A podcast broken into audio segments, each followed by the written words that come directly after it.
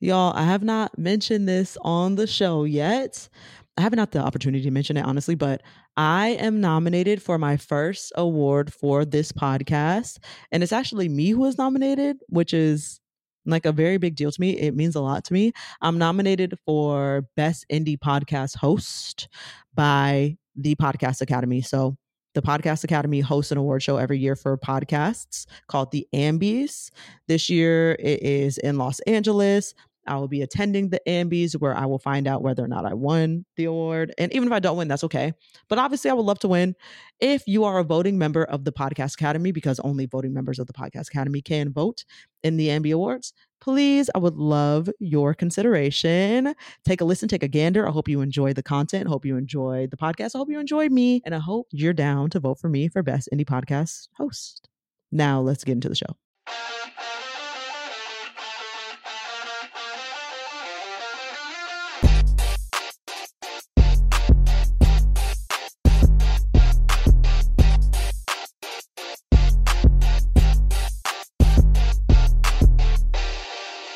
Welcome to Black People Love Paramore, a podcast to try to help Black people feel seen. Please feel free to donate to the show at the link in the show notes. And please rate us and write us a review on Apple Podcasts and Spotify. Five stars only because we are five star bitches. Word to Yo Gotti. If you are watching this on YouTube, please like, subscribe, comment, and all of those things. I'm your host, Sequoia, and today joining me to talk about Tame Impala, we have host and creator of There Are No Girls on the Internet podcast, as well as host of Beef podcast, Bridget Todd. Hi, Bridget. I'm so happy to be here. Hi, thank you for having me. I'm so excited. Of course. Thank you so much for coming on. Please tell the folks a little bit about yourself. Yeah, well, I am a podcaster and a creative type. I make a podcast on iHeartRadio called There Are No Girls on the Internet. Um, similarly, a funny name that is a mouthful. Uh, Sequoia, I know that you know what I mean. yeah. Um, that show was really meant to kind of change the conversation around conversations about technology, social media, the internet. So often we're talking about uh, white tech billionaires like Elon Musk or uh, Mark Zuckerberg when we're talking about technology. But we know that the people who actually make the internet great are people who look like you and me, right? Black Absolutely. women, queer folks, people of color, LGBTQ folks. And so I wanted to make a tech show that really spotlighted those perspectives. Um, I also make a podcast called Beef, which explores my other favorite interest, which is pettiness and rivalries. So we explore the juiciest historical rivalries from history that you might not know about, and the way that pettiness and one-upsmanship have really aided innovation in our country. Oh my god, I love that. First of all, what a fucking orator you are. Like just eloquently laid that out. I have trouble telling people what my fucking podcast is about. I've been doing it for 2 years. I'm like What do you what do you say when when asked? I'm like it's about um topics and ideas that black people like the mainstream media doesn't necessarily associate black people, but that we know that we like. And then I just like list off different things that different topics that we've talked about. And they're like, oh yeah, I get that. And I'm like, damn, I wish there was a more concise way that I could get here, but I can't. I don't know what's going on. It, it's like you. the the curse of being having a show that is like complex, right? Yeah. It's not just like, oh, we talk about topics of the Right. day. It's like, no, no, This, it's a little bit layered. It's nuanced. It's layered and nuanced, and the title is confusing to people because they're like, oh, so you have a like Paramore, you know, fan club show. And I'm like, I don't.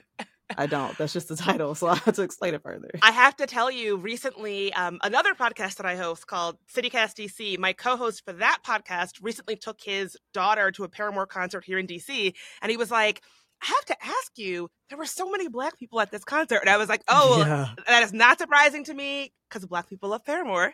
Absolutely that. Oh my god, especially in DC, Chocolate City. Yes. Yeah, you about to get a big black turnout. at a yeah, the whole crowd. He was like the whole crowd. He was like, it was more black than white, and it, it Oh, yeah. melted my heart.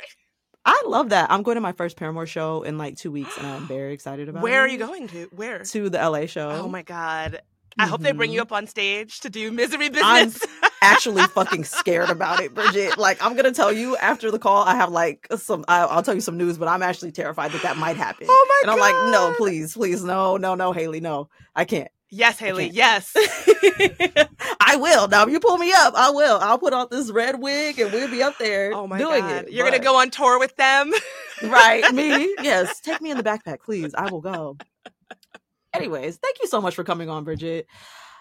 So before we get into talking about Tame Impala, we have In My Defense. In My Defense is our segment where we bring one of our unpopular opinions and defend it for you all. I actually have one this week. I often do not because I'm tired of talking to y'all about um, things that are a little controversial because I can get real left with that. So I actually have one this week. That's not that crazy. Bridget, do you have one? I do have one. Um, it kind of it. I had one, and then I switched it up after looking at what was going on today, yesterday on social media, and I I was watching the whole Keke Palmer's the father of her child Yo. publicly drag her for the way that she was dressed. I just think this. We know way too much about celebrities' personal lives. Like, Very I love that. Keke Palmer. I think she's fantastic, a national treasure.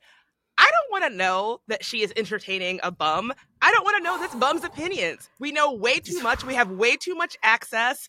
I also don't like that, like, now it's discourse where people are like, well, see, I am using this to glean this take about my own personal life. And I'm like, well, Keke wow. Palmer's a celebrity. Like, your life and her life are probably very different. The very whole thing, different. I was just like, I just want to love Keke Palmer and put her on a pedestal.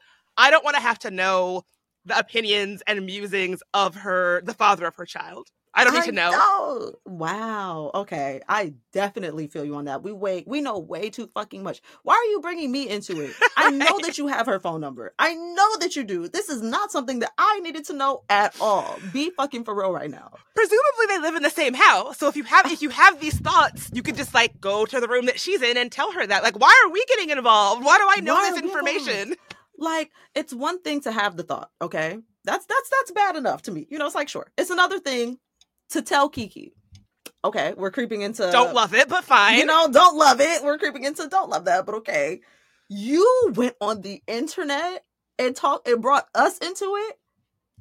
Are you being for real right now? For real? It's too much, and it, it really just made me think about how we non-celebrities, just regular people, it's very easy to see somebody on TV and be like, "Oh, well, their dating life. I'm gonna I'm gonna take X Y Z away from what they're doing. And it's like we probably have very different lives. You probably right. there's probably not not a lot of overlap there if you really think about it. Very minimal, if any, very minimal overlap there if you really think about it. Okay, I'm glad you brought that up. That was a really good one.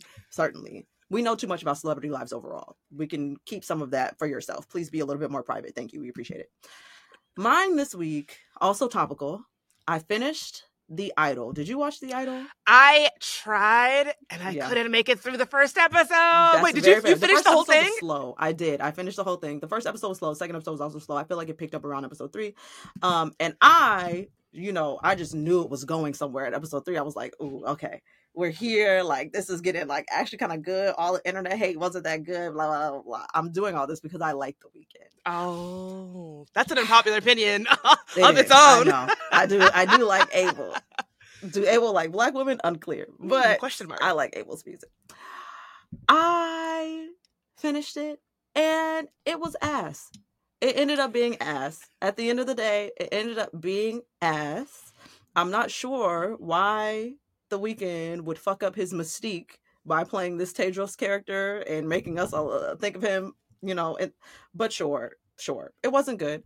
That said, I will be bumping the song from it. Ooh. I'm a freak, and my little Honda Civic till you know further notice. So so I'm very, even though for a show that I did not watch more than 20 minutes of, I am very read in on the show. You would think I was obsessed with it.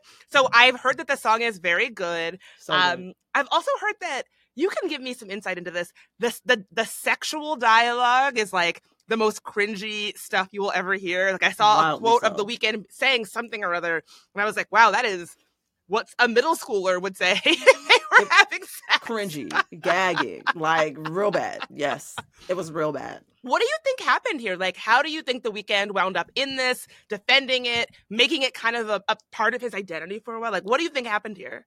I think the Weeknd strong armed his way into this TBH. I think he was an executive producer in the same way, and this is my theory. I don't actually know this. I think he was an executive producer in the same way that Drake was an executive producer on Euphoria. Mm. And you see, mm. Drake decided to just give the money, like many executive producers do, especially ones with celebrity names, give the money, hands off, move back. And that's it. I think the Weeknd was like, I could do that, or I could star in it. Why he made that choice? Unclear. Why the writing was so bad? I have thoughts on that too. Ooh. I think Sam Levinson is the white Tyler Perry. and I say that because I think Tyler Perry doesn't have writers' rooms. Notoriously doesn't have writers' rooms. He writes every script alone by himself. And that's why they're like that. Sam Levinson is the same way. No writers' rooms, writes scripts alone by himself, teleplay. And it shows All of that is so visible. Just because you have more budget than a Tyler Perry budget does not mean that you're making better content than a Tyler Perry. You're not. So that's my theory as to why the writing was so bad and why Abel was in it. I think you're right. Did, did you see the other, the Sam Levinson project, Malcolm and Marie, on Netflix? Yes. I mean, I, I The dialogue is not good. Like, it, there's no shame in being like, oh, how did this creative work come to be in the world? A room full of talented and diverse writers who know what they're doing, and me. There's no shame in that. What, like, There's no shame. what, like the the need to be like, oh, I do this all on my own. I, I just don't get it when you're making products that are embarrassing. Like, like I 100% agree. Absolutely. What what's the reason? Is it cheaper? I know it is cheaper, so that must be the maybe that's the reason.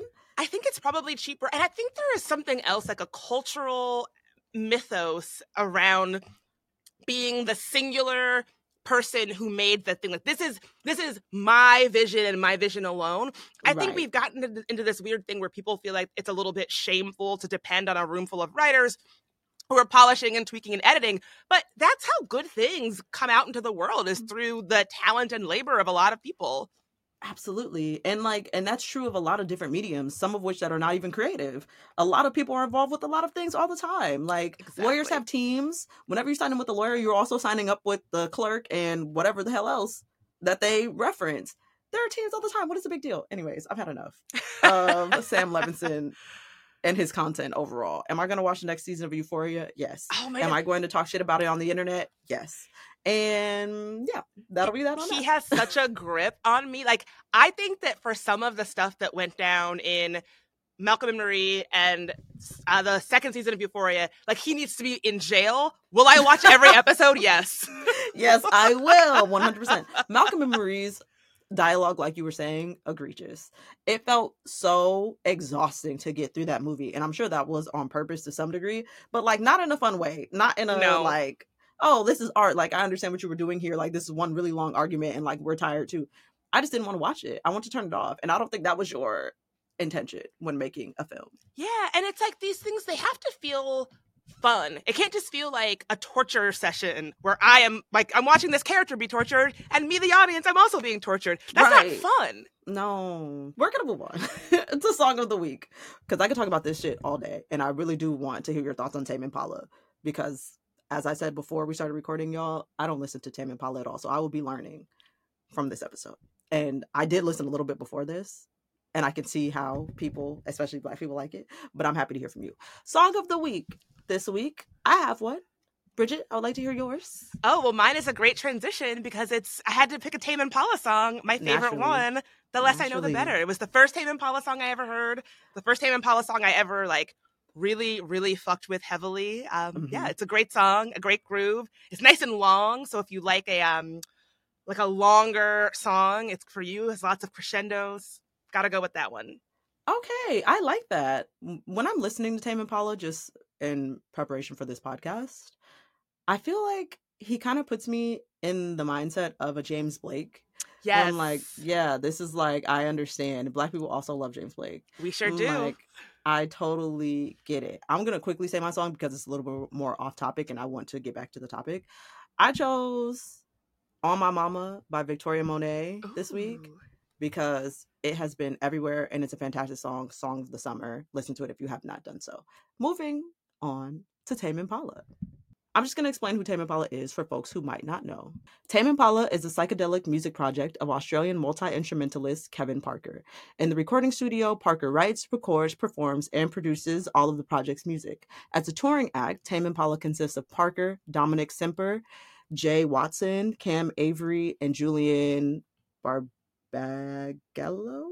So, when I was researching for this episode, I was like, oh, okay, Tame Impala is one singular human being. And then when I read the Wikipedia thing, I'm like, okay, but when you're seeing Tame Impala on tour, do you say you're going to see him or do you say you're going to see them? So this is a, a widely discussed topic. Tame Impala is so that that musician where it's like, oh, I'm going to see Tame Impala. I love them. And people will be like, well, actually, Yeah. it's one guy. Yeah. But when you see Tame Impala live, it's not just one guy. So it's a little bit of a little bit of a dispute there. But people will. I've definitely referred to Tame Impala as a collective group and had people correct me. So if you're Oh talking about Tame. Impala later at a cocktail party, just just be aware of that information.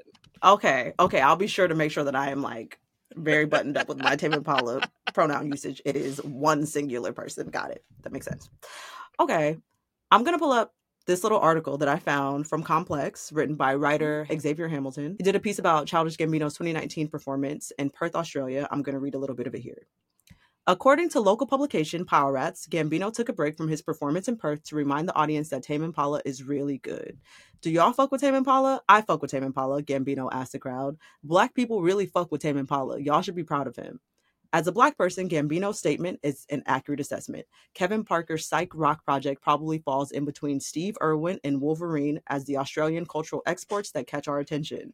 Like most things, this affinity has spilled over onto social media, with people reminding everyone that their love for Tame Impala goes way back. And then he lists like a couple tweets that I found funny, so I'm going to read the two that I found really funny. This tweet from user Ronde from 310 says, Me and my niggas will pull up slapping Tame Impala and hop out daring a nigga to test us. That's just how we are. And then one from user Quaalude, interesting name, says, Don't let my music taste confuse you. I still be robbing niggas on Normandy. Then I hop back in the whip and blast Tame Impala. I was entertained. I love the spectacle. I love the blackness spectacle and pretty much saying Tame Impala is not white music. It is for us. It is for what us. is what I'm taking from those. Yeah. Absolutely. Twitter, if you if you search Tame Impala black people, you will get You some know great tweets. Yep. Um, and it's funny that um, Childish Gambino was talking about this because I remember way back when, before Atlanta ever came out, the first tra- or teaser that I ever saw of Atlanta uses a Tame Impala song. It uses um, "New Person, Same Old Mistakes," and I remember Mhm. thinking like. Wow, I had no idea what Atlanta was. I barely knew who Childish Gambino was, but the fact that he was coming out onto the scene, onto the scene with a Tame Impala soundtrack really says a lot about his affinity for Tame Impala. It really does. And he taking the time out of his Australian shows to let people know about his affinity for Tame Impala. So it's really real out here. But Bridget, I want to hear about what Tame Impala does for you personally. What about Oh. Tame Impala? That's a good question. You know, I I have been a lifelong appreciator of white people music. I I, I, just have to be honest about it. It goes it goes back a ways. Sure but does. Oftentimes, I feel like that music is me appreciating something that feels very different. Right? I'm like, oh, this is not. You know, this is something that is unusual or atypical. With Tame Impala, it sounds like he made it for us. Right? It's not me having to I guess how can I put this? There's there's a there's a funkiness to it. There's a rhythm to it. There's a there's a sound and a groove to it that I feel like is unmistakably from the black musical and cultural tradition. Yes. And there's something, you know, i- i- being kind of like psychedelic rock inspired, so much of that was black people. Like I really I really feel like Tame Impala's music speaks to the black musical tradition of, you know, long ass funky grooves. You know, if you listen to Stevie Wonder, all of his songs were so long, right? Like Long. so so much of the music that comes from us is about these long grooves and I feel like Tame Impala, I think if you asked him, he would be like, oh, yeah, my big inspiration comes from black music, funk, soul, psychedelic. Um, and so I just, I, I really see it as an interesting love letter slash interpolation of musical styles that that originated with black folks and I, I hear it and I love it. I definitely feel that. When I was listening in preparation, I was like, oh yeah, this is this this is some black shit. Like Yeah. this is definitely influenced by and funny enough when i went and listened when i went and looked for his influences he did not mention any black people and i'm wondering if like wikipedia just didn't you know I'm, I'm sure he's mentioned it at some point he's he has had to. Listening to the music i'm like there's literally no way. He mentioned kylie minogue and britney spears which kind of shocked me. Like i'm like bubblegum pop? Okay. Well, so I mean that to me, like so much of good pop music is us, Yes, and so Britney. Spears might be the person, you know, the name out front, but like when you look at like who produced it, is it Pharrell? Is it Timberland? So like I, I think that that can really go back to this is this is like um if you've ever seen my big fat Greek wedding where the dad is Mhm. like give me any word and I can tell you how it's Greek give me any Mhm. style of culture and I can tell you how it's black very much that. Oh my god, that is so accurate, one hundred percent. Because even Britney is Janet Jackson. Exactly. A little, you know, a That little was- different, but Janet Jackson. that's who Britney Spears herself names as her biggest influence both as her, And- as a musical as a musician and dancer it is so clear. It is incredibly clear. When I'm watching Britney, I'm like, is this is this Janet? Like, uh, I don't know. This is crazy. I definitely see that. Makes sense. What was the first song that you heard? You said that earlier, but the less I know the better it was The the, Less I Know the first Better. Tame Impala song I ever heard and I remember this is gonna be it's gonna sound how it sounds so whatever um it was on the soundtrack of this failed I wouldn't say failed, but a not popular AMC show. I can't remember the name of the show, but it was about like the early computer. And I remember it came on right after Mad Men, and I was like deep into Mad Men hype. And so after Mad Men, I would be like, what is this song? Like, what is this like show they're trying to get me to watch that I didn't watch? And I I, I old school Shazammed the song, and I was like, oh, at the time I was calling it Tame Impala because I had never heard the That's name. fair. That's fair. Uh, but yeah, that was the first Tame Impala song I ever heard, and you, I truly, truly thought that it was going to be like a psychedelic band from the seventies. I, I Right. could not have. I you, I was so shocked to find out that it was a contemporary musician.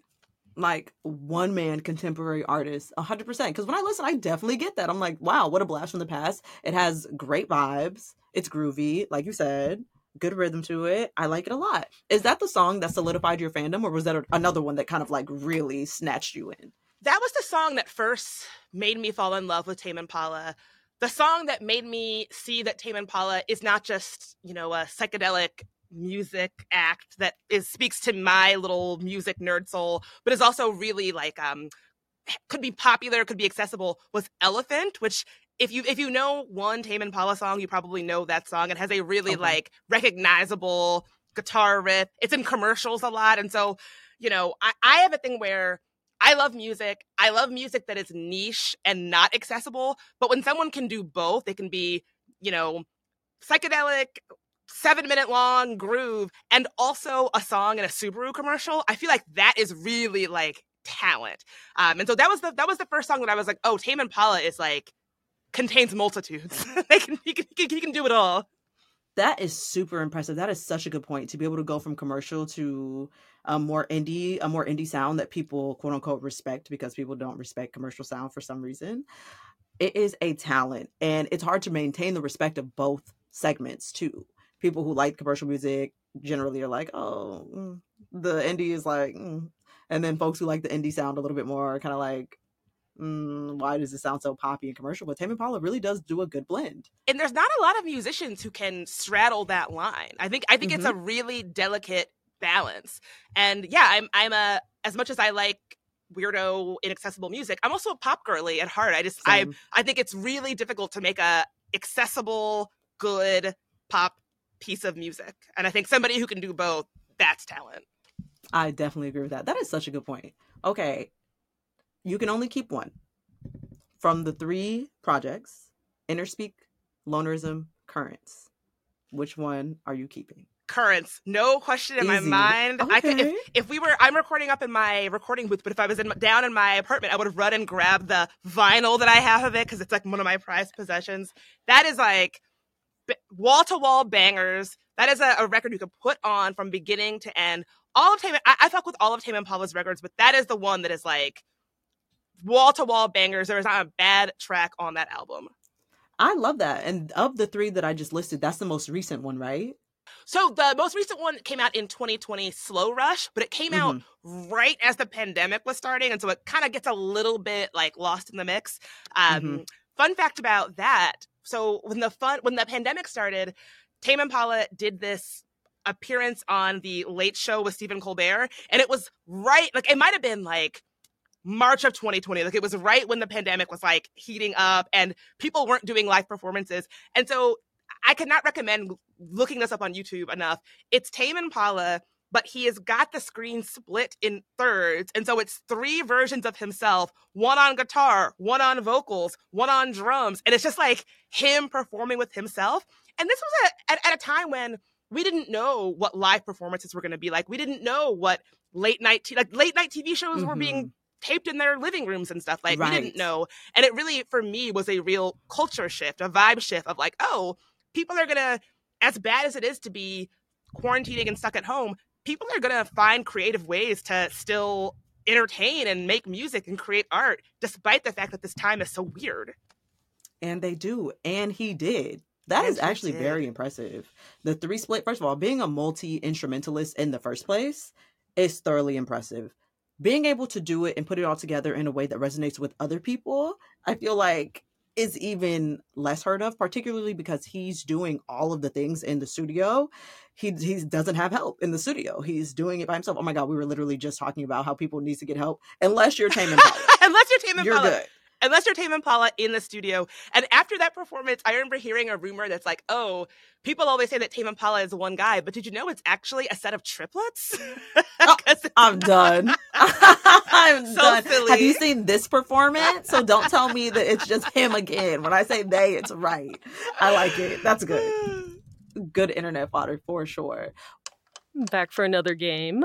You know it. What's going on? Just one more week till Max Fun Drive. Hard to believe. It's been a heck of a year since the last one. We're now a worker owned co op. We raised $50,000 for charity last year. And we've added a bunch of awesome new shows. But do you think we're ready to do it again? Absolutely. Lovely new gifts are lined up. The episodes will be amazing, and wait till everyone hears the bonus content. Yeah, plus they know to go to MaximumFun.org slash newsletter, so they're getting all the news. Oh, like that meetup day is on Thursday, March 21st. Then what's bothering you? Me? Oh, nothing. We're all set for Max Fun Drive to start on Monday, March 18th. I just didn't want you to see this coming. Check. What? Hang on. Most of the plants humans eat are technically grass. Most of the asphalt we drive on is almost a liquid. The formula of WD 40 is San Diego's greatest secret. Zippers were invented by a Swedish immigrant love story. On the podcast Secretly Incredibly Fascinating, we explore this type of amazing stuff. Stuff about ordinary topics like cabbage and batteries and socks topics you'd never expect to be the title of the podcast. Secretly, incredibly fascinating. Find us by searching for the word secretly in your podcast app and at MaximumFun.org. What do you feel like is the most overrated Tame Impala song? Or do you Ooh, feel like there is one? That's a good question. I don't think that there's an overrated Tame Impala song probably the song that if you aren't super familiar with Tame Impala that you probably know is because Rihanna I won't say covered it, but like did a version of it called Same yeah. Old Mistakes. And so yeah. New Person, Same Old Mistakes was probably my one of my favorite Tame Impala songs. I love the Rihanna version of it as well. But mm-hmm. I feel mm-hmm. like that is the, probably the song that people who are not super familiar with Tame Impala know. And yes. I want that to be the tip of the Tame Impala iceberg. There's so much more to discover. You're about to get high and have a really great Saturday listening to a bunch of albums. oh, it sounds like a dream. Oh my God. I was just high on a plane, like coming back from Costa Rica for my mom's birthday. Ooh, and I had headphones on, I was listening to music, and I was like, oh my God, some songs that I really like sounded really bad when I was high. And some songs sounded really good when I was high that I like didn't really pay much attention to. I'm gonna have to do that same thing with Tame Impala because I'm thinking about the Rihanna song because I do know that Rihanna song. And I can only imagine what that sounds like if I get high on a Saturday, sit with my headphones on, and listen to it. And I want to dive deeper. I want to go into uh, the Tame Impala rabbit hole. My favorite way to spend uh, any afternoon high with headphones on, listening to music. And there's specific music that really hits differently on a plane or a train. So, yes. Yeah. You are so right. Absolutely. Okay. What about an underrated Tame Impala song that you wish everyone knew about? Ooh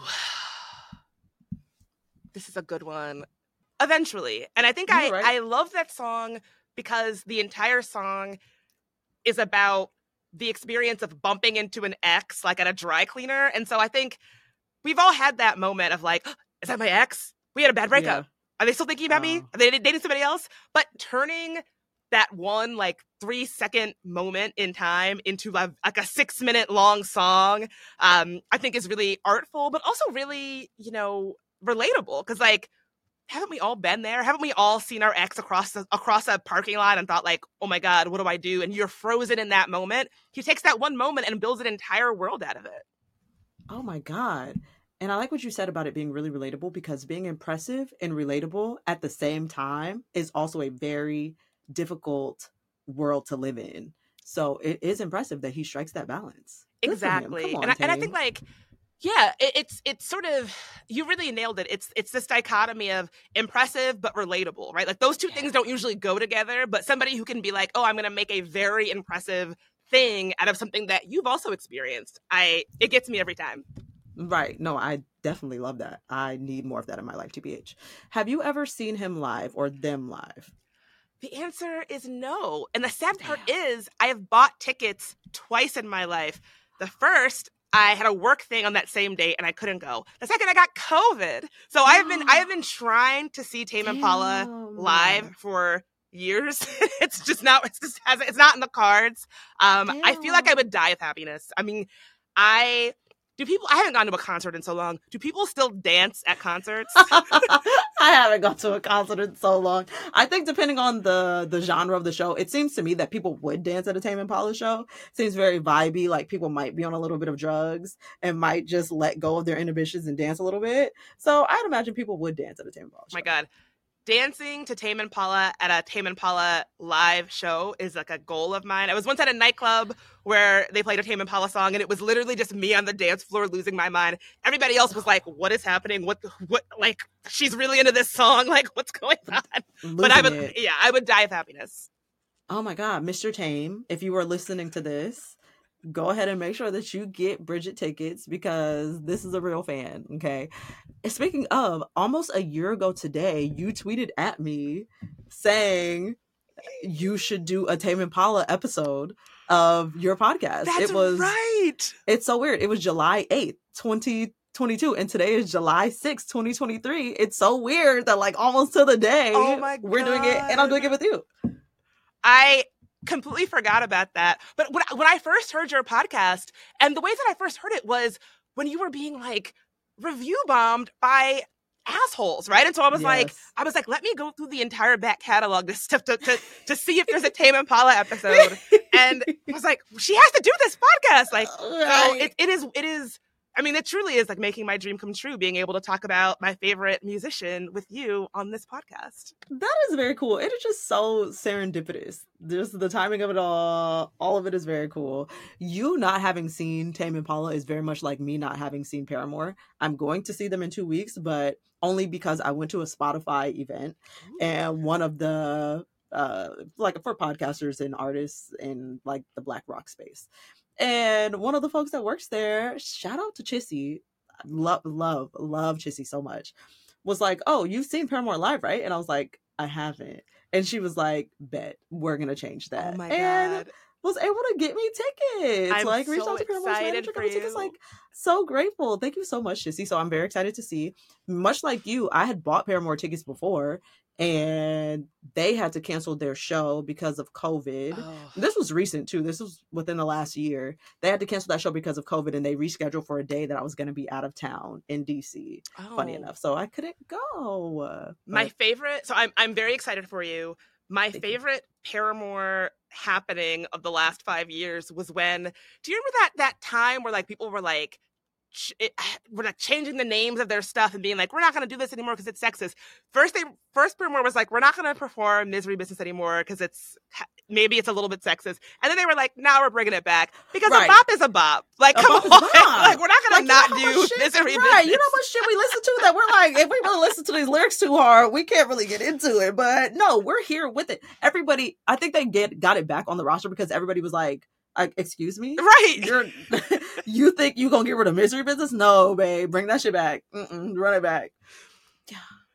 Oh, I'm so excited for you going to the show. I'm so excited, and I feel like they are now bringing people on stage to sing it because Hayley's like, I don't really want to sing these lyrics like that. So like, you come up and you sing it. when they bring the people up, they know every not just every word, every intonation. Right? hundred Like, they, they have been singing this in their car for the last 10 years. Yes. No, literally. And if I end up on stage somehow, some way, singing Misery Business, I will also know every intonation, breath, 100%. I'm going to have it. I'm going to be nervous, but I'm going to do it.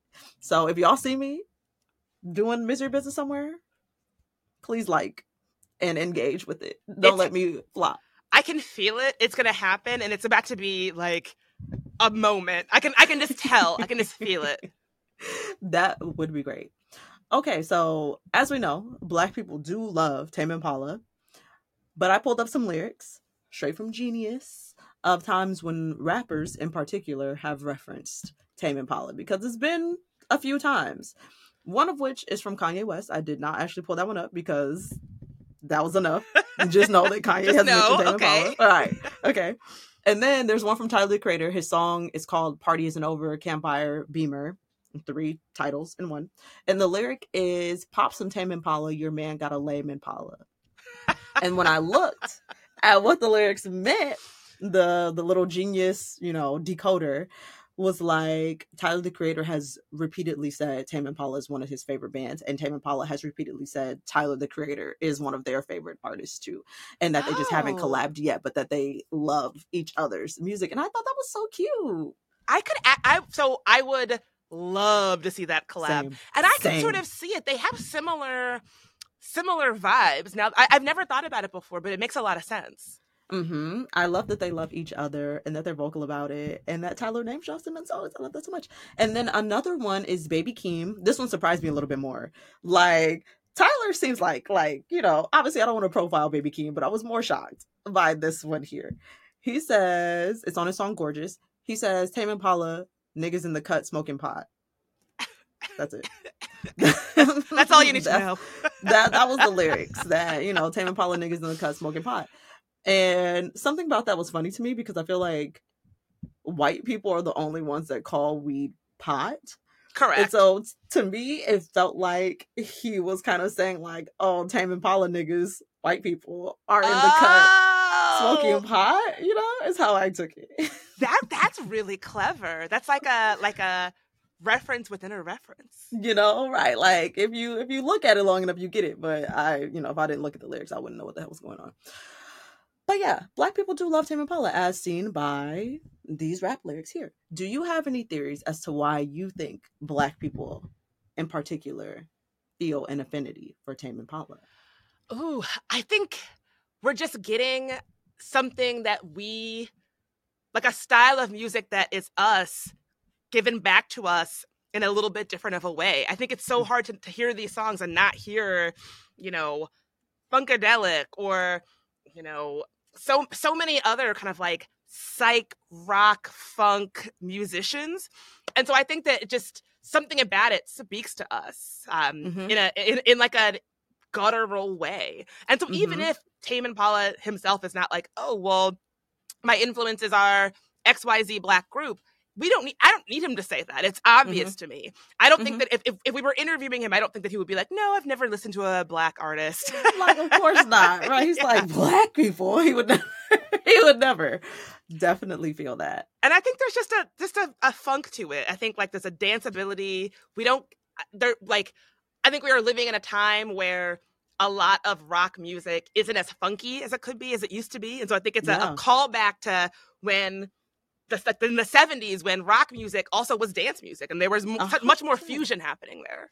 A hundred percent. One of the influences that he did mention by name were the Bee Gees. And I feel like the Bee Mm. Gees also had like a pretty funky black black heavy influence to them. totally So I'm like, even if he isn't directly saying black artists, like you said earlier, he is absolutely pulling from black influences all around in all of the artists that he named, like a Britney or a Kylie Minogue or anybody else. Speaking of, is Kylie Minogue Australian as well? Did she is that? Australian. Okay, okay, okay. Yeah, he seems to like most of his influences were Australian also. So I think that that's just like what was immediately around him was Australian music. Also, Tame Impala has so many awards in Australia. Usually when I go look at an artist's Wikipedia page, it'll list their awards right on their general Wikipedia page. It had a link to another Wikipedia page to list all of Tame Impala's awards because they had won he had won so many fucking awards in Australia. I was like, damn, Yeah. Wait, this is might be a stupid question. Do they have I'm feel embarrassed to even ask.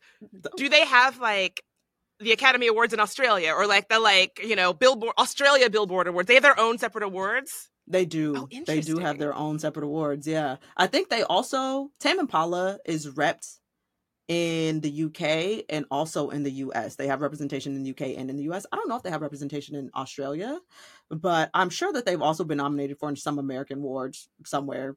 I just didn't look at the list that hard. All I saw was a shit ton of Australian awards, and I was like, "Damn." He has to They've have his own separate page. Its own separate page. Eighty-three awards. They've been oh nominated for eighty-three awards, and they have one thirty-nine, or he has one thirty-nine. So that's so many awards. Good for him. I mean, mm-hmm. I I love seeing re- what I consider to be like very good music celebrated, and I, I'm I'm happy that his music has been so successful, not just with us, but with everybody.